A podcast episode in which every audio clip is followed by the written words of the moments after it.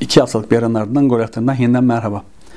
Öncelikle bu iki haftalık ara için özür dilemek istiyorum. Ee, bunun nedenlerini de açıklayacağım. Ee, ilki iki hafta önceki programın olmama sebebi ben çarşamba günleri genelde programa hazırlanıyorum. Çarşamba hazırlandım, her şeyim hazırdı. Ancak o akşam oynanan bir maçta e, bir hakem maçın e, canını okuyunca e, doğal olarak Twitter'da çok saçma sapan bir gündem oluştu ve hani herkesin gene birilerinin birilerini kolladığından çok emin olduğu, büyük oyunların döndüğünden son derece emin olduğu, kendi beceriksizliklerinden falan hiç şüphe etmediği bir ortamda tutup e, burada sayılardan, istatistiklerden, işte takımların trendlerinden, liglerin durumlarına falan bahsetmeye mecal bulamadım açıkçası. Zaten hafta içi fikstürü de vardı. Yani zaten e, programı çeksem bile montajlaması, yüklemesi vesairesi bayağı sıkıştıracaktı beni. E, o yüzden perşembe sabahı uyandığımda o gün o enerjiyi kendime bulamadım. Geçen haftaki bölümün olmama nedeni ise çok basit aslında. Bu yılbaşı 31 Aralık Perşembe günü bütün aile evdeyken oturup video çekme ve yükleme imkanım olmayacaktı. O yüzden hiç denemedim bile. Bu programı kaydettiğim günün akşamında da yine Bein Sports'a gideceğim. Fenerbahçe Alanya Spor maçı için çalışıyorum ama e, montajı ve yüklemesi gene büyük ihtimalle yetişmeyecek. E, Cuma bile olsa ama yetiştirmeye yüklemeye çalışacağım.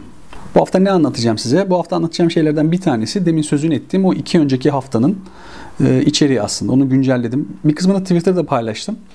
E, bir kez daha güncellenmiş hali bu programda olacak. Çünkü bence ilginç ve e, videosunun bulunmasını istediğim bir konu. Nedir bu konu? Bizim ligimizde toplu oynama oranı ile galibiyet arasındaki ilişkiyi Avrupa'nın 5 büyük ligi ile karşılaştıracağım. Burada spoiler vereyim. Bizim ligimizde toplu oynamayı seven kimse yok neredeyse. Sonrasında ise toplu oynamayla alakalı gelişmiş ölçümler açısından aynı şeye bir kez daha bakacağım. Sonrasında ise e, Opta'nın da şu anda bünyesinde bulunduğu Stats Perform'un bir internet sitesi var ve buraya bizden yazı istiyorlar. 2020 biterken bizden genç yetenekler yazısı istediler ama bizim ligimize genç yetenekler pek fazla forma şansı bulamadığından e, ben bizim ligimize gençlerin neden forma şansı bulamadığıyla alakalı bir yazı yazmayı tercih ettim ve bu yayınlandı. Linki aşağıda. Bu yazıdan bazı sayıları paylaşacağım sizinle çok fazla uzatmadan ve klasik golmatikle kapanışı yapacağız. Avrupa'nın 5 büyük ligi ve ligimizin toplu oynama oranlarını karşılaştırdığım konudan girişimi yapayım. Yine 5 büyük ligle Süper Lig'i karşılaştırdım. Burada karşılaştırdığım şey ilk olarak e, galip gelen takımların topla ne kadar oynadığı, topla oynama oranlarının o maçlarda ne olduğu. Bunlar önce kaç kez yaşandığı üzerinden değerlendirdiğimizde ve bir bar chart'a vurduğumuzda beklediğimiz üzere bir çan eğrisi görüyoruz. Yani e, iki ucun düşük, ortalamanın yüksek olduğu, üstünde bir çizgi çizseniz bir çan şekli çıkacak bir eğri. Bu bir dağılım eğrisi aslında. Normalde normal çan eğrilerinde bir tane pik noktası olur ve bu iki tarafa doğru yayılır. Bu çan eğrisinin iki tarafı eğer aynı görüntüsü veriyorsa yani eşit gibi gözüküyorsa buna eşit dağılım denir ama bazen bu bir tarafa bazen öbür tarafa yatar. Bu da bir tarafa doğru yaslanmış olarak tabir edilir. 5 büyük ligde toplu oynama oranlarına göre galibiyet sayılarına baktığımız zaman e, yüksek tarafa doğru hafif yatık yani toplu oynama oranının biraz daha e, önemsendiği, önemli olduğu bir çan eğrisi görüyoruz. En yüksek aralık zaten en fazla bunun yaşandığı %45-55 aralığında görülürken 25 ve 75'lerde durumlar biraz daha farklı. %25'in altında toplu oynayan takımların galibiyet sayısı %75'in üzerinde toplu oynayan takımların galibiyet sayısından kayda değer miktarda düşük. 3 katından fazla. Bunları saymak yerine bu oranlarda topla oynayan takımların o oranda toplu oynayan takımlar içindeki galibiyet oranlarına baktığımızda ise gene bir Avrupa'nın 5 büyük liginde giderek yükselen bir trend görüyoruz. %25'in altında toplu oynayan takımlar yüzde yaklaşık 17 yani 6 maçın birini kazanabilirken %75'in üzerinde oynayan takımlar %60'ın üzerine çıkmışlar. Yani 10 maçın altısını kazanmışlar. Bunların toplamının 100 vermesi gerektiğini düşünmeyin. Arada beraber biten maçlar da var tabi. Ama burada esas önemli olan toplu oynama oranı arttıkça galibiyet oranının gözle görülür bir şekilde artıyor olması. 2019 Kasım ayında da aynı şeye bakmıştım aşağı yukarı. Hatta orada Eredivisie'yi de katmıştım. Orada da profil tamamen böyleydi Avrupa'da. Ligimize döndüğümüzde ise gene bir çan eğrisi görüyoruz ama bizim çan eğrimiz demin gördüğümüz grafiğe göre çok daha eşit. Eşitten kasıt çan eğrisinin profillerinden bahsetmiştim. Bizimki biraz daha ayna görüntüsü profilinde. Bu da şu anlama geliyor. 45 ve 55 arasında oynarsanız oyun sizi ödüllendiriyor ama %45-55'in bir dilim altına kaymakla bir dilim üstüne kaymak arasında çok fazla bir fark yok. Çünkü topla %35-45 arasında oynarsanız 320 kez kazanıyorsunuz. 55-65 arasında oynarsanız 302 kez kazanıyorsunuz. 25-35 aralığına indiğinizde 80, 65-75 aralığına çıktığınızda ise 82 kez galip geliyorsunuz. Hatta en uç dilim olan %25'in altına indiğinizde 5 galibiyet alabilirken üstüne çıktığınızda sadece bir kez kazanabiliyorsunuz. Burada ne anlatmaya çalıştım biraz daha net gösterebilmek için iki grafiği yan yana koyuyorum. Burada daha net gözüküyor. Gördüğünüz gibi 5 büyük liginki sağ tarafa daha yatık. Hatta eşitliği göstermek adına demin de sözünü ettiğim gibi en yüksek dilimin yanındaki iki dilim neredeyse eşit. Onun iki yanındaki, ikişer yanındaki dilimler de hemen hemen eşit bizde. Ama Avrupa'nın 5 büyük liginde gördüğünüz gibi sağ taraftakiler hep daha yüksek. 5 büyük ligde yaptığım gibi toplu oynama oranının galibiyet yüzdelerini grafikleştirdiğimde ise ortaya çıkan manzara bizde oldukça komik. 5 büyük ligde %25'lik dilimin en az olduğu, sonra her dilim biraz biraz arttı ve %75'in en yüksek olduğu bir grafik görmüştük. Ee, burada ise tam tersi bir grafik var. %25 toplu oynayanlar genelde kazanmışlar. %75 toplu oynayanlar genelde kaybetmişler. Diğer aralıklarda ise galibiyet oranları neredeyse aynı. Yani 25 ve 75 az yaşandığı için buradaki galibiyet sayıları oran üzerinden yanıltıcı evet. Çünkü bir takımın topa %75'in üzerinde bir takımın %25'in altında sahip olduğu maç sadece 7 tane olmuş ve bunların 5'ini az oynayanlar kazanmış. Bu önemli ama sayı az olduğu için e, yüzdeleri biraz şaşırttığını itiraf etmek gerekiyor. Ancak burada esas önemli olan belki de esas ortadaki o birbirine çok son derece eşit yüzdelere sahip barlar. Bu basit bir şekilde söylemek gerekirse bizim ligimizde galibiyet oranıyla toplu oynama oranı arasında bir ilişki olmadığını gösteriyor. Topa %25-35 arasında sahip olursanız %40, %35-45 arası sahip olursanız %38, 45-55 arası 38, 55-65 arası 35, 65-75 arası %41 civarında bir galibiyet oranı yakalıyorsunuz. Evet arada küçük farklar var ama ha %25 oynamışsınız ha %65 oynamışsınız yani özetle. Çok basite indirgeyip tek bir cümleyle söyleyecek olursak bir kez daha Süper Lig'de toplu oynama oranının galibiyet oranının üzerinde bir etkisi yok. Avrupa'nın 5 büyük liginde ise topla daha fazla oynarsanız galibiyet şansınız artıyor. Gol beklentisi dışında üzerinde en çok durduğum gelişmiş ölçümlerimiz şimdiye kadar en azından bildiğiniz gibi 10 pas üstü diziler, organize hücumlar ve direkt hücumlar. Bunlar bir takımın oyun profilini belirleyen şeyler. Bunlara lig bazında bakmaya kalktığımız zaman karşımıza ne çıkıyor? Bunu da merak ettim ve buna da baktım. Burada tabii şöyle bir durum var. Bir ligin tamamına baktığımızda ki bu sefer 5,5 sezona değil 3 sezona baktım. Biraz daha küçük bir havuza baktım. E, aynı takımlar aynı şeyi tekrar tekrar her sezon yapıyorlarsa mesela Manchester City gibi tahmin edeceğiniz üzere 10 pas üstü dizileri çok yapıyorlarsa ve organize hücumları çok yapıyorlarsa burada tekrar tekrar karşımıza çıkıyorlar. Birazdan zaten sayılarla bunu ifade edeceğim. Ancak lig profili açısından şöyle bir şey söyleyebiliriz. Mesela bir ligde bir tane Manchester City varsa onun tam karşısında bir tane Burnley varsa bunlar zaten birbirlerini biraz e, sadeleştiriyorlar ve biraz ortaya yaklaştırıyorlar. Zaten ortada olan takımlar da var ve toplama baktığımızda bu aslında liglerle ilgili bize bir profil verebilir. 5 büyük ligin ve ligimizin sezon bazında sanki bütün takımlar tek takımmış gibi, bütün ligler tek takımmış gibi 10 e, pas üstü dizi, organize hücum ve direkt hücum ortalamalarına baktım. Burada 3 sezon ve 6 ligden toplam 18'lik bir havuz oluşuyor doğal olarak ve buradaki en düşük 5 değerin 3 tanesi ligimizden. 10 pas ödü dizilerden bahsediyorum şu anda. Evet şu anda gördüğümüz kadarıyla Süper Lig'de 3.51'den 3.73 oradan 3.92'ye yükselmiş durumda bu ama bizim ligimizin şu anda en yüksek değeri olan 3.92 e, buradaki en düşük 5 değerden biri. Bizim bu en yüksek değerimizden daha düşük sadece La Liga'nın 2 sezonu var ki onlar da bu sezon 4.24'ü yükseltmeye başarmışlar. En yüksek 3 değerse bu sezon Premier Lig, bu sezon Serie A ve bu sezon Lig 1'de. Yani bu 3 ligin 3'ü de şu ana kadar en azından bu pandemi döneminde seyircisiz oynanan dönemde 10 e, pas üstü dizileri biraz daha lig bazında arttırmış durumdalar.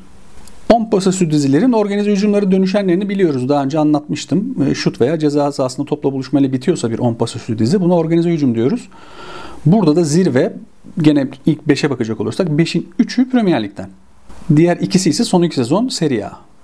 Burada ligimize baktığımızda 0.60, 0.76 ve 0.67'lik önce yükselen sonra düşen bir trend var. Ve burada da yine en düşük 3 değerin ikisi ligimize ait. Direkt hücumlarda ise tam tersi bir profil var. Tam tersi profil derken şu anda mesela ligimiz en yüksek değil ama en yüksek 3 değerin ikisi ligimizde yaşanmış. En düşükler kırmızı ile işaretli gene. İkisi Premier Lig'de, ikisi La Liga'da, biri Bundesliga'da. Ve burada benim en çok dikkatimi çeken şey en sağ yaptığım kutu. Burada ne yaptım? Organize hücumlarla direkt hücum ortalamalarının farklarına baktım. Bu da ne demek? E, herhangi bir lig organize hücumu direkt hücumdan daha fazla tercih ediyor mu profil olarak? 3 sezonun tamamında takımlarının direkt hücum ortalaması, organize hücum ortalamasından daha fazla olan tek lig bizim ligimiz. Yani topyekün şekilde direkt hücumu organize hücuma tercih eden bir ligimiz var. Premier Lig'de bu sayı hiç negatif olmamış. Yani organize hücumlar hep direkt hücumlardan yüksek olmuş. Serie A'da da bu böyle. Bundesliga ve Lig 1 bu sezon değiştirmeye çalışıyorlar. Bundesliga eşit. Gene bir Almanlık var orada. La Liga ise sadece 2018-19 sezonunda direkt hücumu daha çok favor etmiş diyelim. Burada uç bir karşılaştırma daha yapacağım şimdi. Premier Lig ile ligimizde hangi aralıkta neyi kaç takım yapmış bunları karşılaştıracağım yan yana koyarak. Biraz üzücü bir manzara olacak şimdi. Premier Lig'de 3 sezonda bulunan takımlar toplam kaçar kez hangi aralığa düşmüşler sezon ortalaması bazında buna baktığımızda e, zirveyi 5 ila 8'de görüyoruz. Bizde de zirve 5 ila 8'de hatta ondan daha da yüksek. Ancak burada esas çarpıcı olan şu. E, Premier Lig'de 14'ün üzerinde bunu yapan takımlar varken bizde hiç olmamış. Premier Lig'de 14'ün üzerine çıkılması 12 kez yaşanmış ama bunu City, Liverpool, Chelsea 3'er kez, Arsenal 2, Tottenham bir kez yapmışlar 3 sezonda. Zaten tamamı bunlara ait. Organize hücumlara baktığımız ise gene iki liginde zirve noktası 1 ila 2 zaten bu çok yüksek olacak bir şey değil. Ancak burada esas çarpıcı olan gene e, Premier Lig'de 2 ila 3 arası yapan 11, 3 ila 4 arası yapan 8 takım varken e, bizde bunun ikisinin toplamı 9. E, bizde 4'ten yüksek yapan yok. E, orada da bunu yapan 3 takım var ama bu 3 takımın 3'ü de Manchester City. Yani 3 sezonun her birinde Manchester City 4 ortalamanın üzerine kalmayı başarmış. Bunlardan 2 tanesini de 6 ile 7 arasında yakalamış. Direkt hücumlarda ise Premier Lig'de gördüğünüz gibi gene bunu bir çan eğrisinde olarak değerlendirecek olursak ki öyle olmalı. E, sol tarafa yatık yani düşük tarafı daha çok e, ağırlık veren bir çan eğrisi görüyoruz. E, bizde ise 1.8 ile 2 arasının 16 olduğu ondan sonrasında gene 2-4-2-2 şeklinde yani orada toplam 10 takımın yer aldığı bir şey görüyoruz. 2'den yüksek. E, Premier Lig'de de bu sayı 10. E, ancak orada tabii 2 ila 2.2 arasında esas yüksekliğin olduğunu görüyoruz. Özetlemek gerekirse bütün bu veriler ışığında e, ligimiz toplu oynama oranının çok fazla galibiyet üzerinde etkisi olmadığı, takımların organize hücumu pek tercih etmediği, direkt hücumun çok daha fazla tercih ettiği bir lig. Bu zaten gözle gördüğümüz ve e, içten içe çeşitli adını koyamadığımız bir şekilde şikayetçisi olduğumuz bir durumdu. Bunu sayılarla da doğrulamış olduk. Buradan da geçelim genç yetenekler konusunda Türkiye'deki. E, başta da dediğim gibi bir yazı istediler 2020 yılında U21 e, yıldızlarınızla ilgili herkes yazı yazsın diye. E, ben de baktım bulamadım. Süper Lig'de U21 oyuncuları yani 1 Ocak 1999 ve sonrası doğumlu oyunculara verilen dakikalar son derece kısıtlı. U21 liginin kaldırılmasından sonra bunun artacağı umuluyordu ama tabii biz de biliyorsunuz bu tür çözümler normalde sonrası düşünülerek bulunmaz. O yüzden U21 ligini kaldırdıklarında başka yerlerde oynarlar canım. Zaten o seviyedeki oyuncuların A takım seviyesinde oynaması lazım kabulünde bulunuluyor. Ancak 14 yabancı kurulu ile bunun birlikte işlemeyeceği aşikardı. Ancak burada verilere bakarken kendi adıma söyleyeyim ufak bir sürprizle karşılaştım. Hoş bir sürprizdi. Birazdan anlatacağım. Öncelikle zaten özellikle CS diye bir internet hesabı var. İsviçre'de bir akademi bu. CIES diye yazılıyor. Tavsiye ederim. E, liglerin, liglerin profilleri, transferler, transferlerin yaş ortalamaları vesaire ile ilgili düzenli olarak içerik paylaşıyorlar. Ben onların oyuncu değerlemesini de transfer marketingine göre daha gerçekçi buluyorum. Çünkü daha e, ayağı yere basan, arkasında daha mantıklı bir e, e, algoritması olan bir site. Onların sık sık paylaştığı ve oradan da bizim basınımıza sık sık sızan şeylerden bir tanesi bizim ligimizin e, Avrupa'nın en yaşlı liglerinden bir tanesi oluşu. Ben yaş ortalaması hesaplarken doğrudan doğruya takımların kadrolarındaki oyuncuların yaş ortalamasına bakmayı tercih etmiyorum. Çünkü bu durum e, o sezon boyunca hiç oynamayacak 36 yaşındaki yedek kaleciyi veya gene e, ancak Mayıs ayında ligde her şey bittikten ve takımın iddiası kalmadıktan sonra oyuna girecek 16-17 yaşındaki gençlerin bütün sezon boyunca hesaba katılması anlamına geliyor. Yine örneğin şu anda takımlar kadro bildirirken U21 oyuncularını bildirmek zorunda değiller milli takımda oynama uygunluğu olan 21 yaş altı oyuncular TFF'ye bildirilen kadroda bulunmasalar da maç kadrolarında alınabiliyorlar ve oynayabiliyorlar. Bundan dolayı açıp TFF'deki takım listelerine bakarsanız bazı oyuncuları göremeyebilirsiniz. Bu riski almak istemem. Bundan dolayı benim Opta'da çalışmaya başlamadan öncesinden beri kullandığım bir model var. O da e, okullarda bizim not ortalamamızın hesaplanmasında kullanılan e, ağırlıklı ortalama. Bu nedir? Mesela işte 8 kredi olan bir dersten yüksek not almak 2 kredi olan bir dersten yüksek not almaktan daha önemliydi. Bu da şöyle yapılıyordu. Ders sayısıyla not değeri çarpılır. En son bu çarpımların toplamı toplanır ve kredi sayısına bölünürdü. Böylelikle bir e, kredi ağırlıklı not ortalamanız olurdu. Ben de aynısını yaş ortalaması hesaplarken yapıyorum. Yaşlarla oyuncuların dakikalarını çarpıyorum. En son toplam dakikaya böldüğüm zaman takımların, liglerin e, ağırlıklı yaş ortalamaları ortaya çıkıyor. Stats Perform sitesinde aşağıda linki olan sitede yayınlanan e, yazıda benim başladığım yer bu. E, ligimiz e, Avrupa'nın 5 büyük ligi ve bizim ligin hesaba katıldığı 6 lig içerisinde en yaşlı lig. Dakika ağırlıklı yaş ortalamasında en genç lig Fransa Lig 1. 26.4 yaş ortalaması var. Hemen biraz ondan yaşlı Bundesliga'yı görüyoruz 26.5'la. Premier Lig 27, Serie A 27.6, La Liga 28. Bizim ligimiz ise neredeyse 29 yaş ortalamasına sahip. Yazı görselinden de gördüğünüz gibi yazı ne yazık ki İngilizce ama e, gene de hani sırf tablolara sadece resimlerine bile bakacak olsanız bir şeyler anlayabilirsiniz diye umuyorum. E, burada şöyle bir durum daha var. 5 e, ile karşılaştırıldığı zaman Süper Lig'in e, U21 oyuncularına verdiği süre çok çok az. Bu yazıdaki sayıları dün gündüz, çarşamba günü gündüz güncellediğim için çarşamba akşamı, perşembe, cuma vesaire oynanan maçlar bunun içinde olmayacak ama kabaca söylemek gerekirse 5 Ocak tarihi itibariyle diyelim. Süper Lig'de oyuncuların toplam sahada kaldığı 315.657 dakikanın sadece 12.320'sini 21 yaş ve altı oyunculara vermişiz. Bu da %4'e tekabül ediyor ki felaket bir yüzde. Burada U21 statüsünü bir kez daha açıklamam lazım. Çünkü federasyon bu oyunculara bu statüyü sezon başlarken veriyor ve 2020-21 sezonu için 1 Ocak 99 ve sonrası doğum oyuncular e, U21'dir diyor. Mesela şu anda bazı oyuncular Ocak başında doğanlar, Ocak başı kebap yerken değil de Ocak ayının başında doğanlar e, şu anda 21 yaşlarını geçmiş olabilirler ancak bu statüyü doğum tarihlerinden dolayı aldıkları için bütün sezon U21 oyuncusu olarak muamele görmeye devam edecekler. Konuya dönecek olursak Süper Lig'de dediğim gibi U21 oyuncuların süresi %4. Aslında 4'ün bile altında. Tabloda göreceğiniz üzere. Ancak az önce söylediğim hoş sürpriz bu ikinci görseldeki tabloda görülüyor. O da ligimizde U21 oyunculara verilen süre yüzde olarak en düşük ligken birinci ligimizin TFF birinci ligin e, bütün 5 büyük ligden ve ligimizden de daha fazla U21 oyunculara dakika verilen bir lig olması benim adıma bu incelemenin hoş sürprizi oldu. Yani U21 ligi kaldırılırken bu oyuncuların zaten A takımda oynaması lazım derken TFF bunu mu kastediyordu bilmiyoruz ama birincilik şu anda U21 oyunculara dakika veriyor. Evet. Yeterli mi değil mi yine tartışılır ama dediğim gibi ligimizi karşılaştırdığımız üst seviye liglerden Lig 1'de bu oran %16.3, Bundesliga'da %12.2. Sonrası %10'un altına düşüyor ama bizden sonraki en düşük bile %7.3 ile La Liga neredeyse bizim iki katımız kadar U21 oyuncularına forma şansı tanıyor. Ligde 16 hafta geride kalmışken en az 10 maça çıkmış ve ortalama 60 dakika ve üzeri sahada kalabilmiş U21 oyuncu sayısı sadece 5. Bizim iki ligimizde U21 oyuncularına en fazla forma şansı veren takımları saydığımız zaman ilk 10 takımın 7'si TFF 1. Lig'den. Birinci beklendiği üzere Bursa Spor, ikinci Ankara Spor, 3 Eskişehir Spor, 4 Menemen, 5 Altınordu, 6 Balıkesir, 7 Akisar. Sonra Süper Lig takımlarımızdan Beşiktaş, Antalya Spor ve Trabzonspor geliyor. Yazıya bakacak olursanız gene tabi Bursa Spor'un, e, Ankara Spor'un, Altınordu'nun bazı oyuncularından da bahsettiğimi görebilirsiniz. Bunların dakikaları çünkü e, bahsetmeye değerdi. Zaten Bursa Spor'un gençleri özellikle Ali Akman, e, Batuhan Kor ve Burak Kapacak zaten şimdiden herkesin neredeyse ilgilenen herkesin, gerçekten ilgilenen herkesin dikkatini çekmiş durumda ve bu isimler biliniyorlar. Bunların gol katkıları takımları için çok çok önemli durumda. Gol ve asist katkıları. Bunlar hepsini yazıda bulabilirsiniz.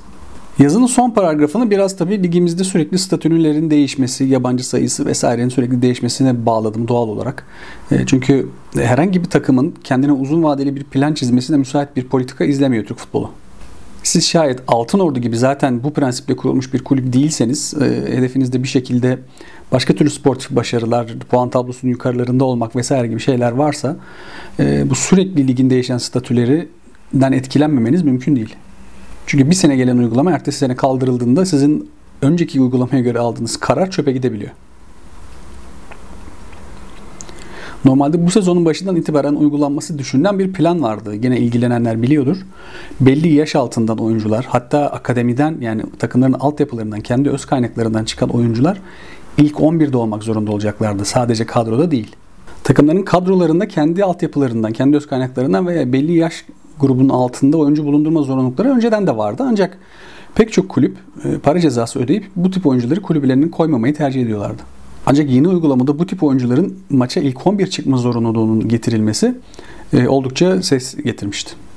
Bu uygulama 2020-21 sezonundan itibaren yürürlüğe girecekti normalde. Ancak kulüpler hem pandemi şartları nedeniyle hem de kontrata devam eden yabancı oyuncu sayısının fazlalığı nedeniyle bunun ertelenmesini talep ettiler.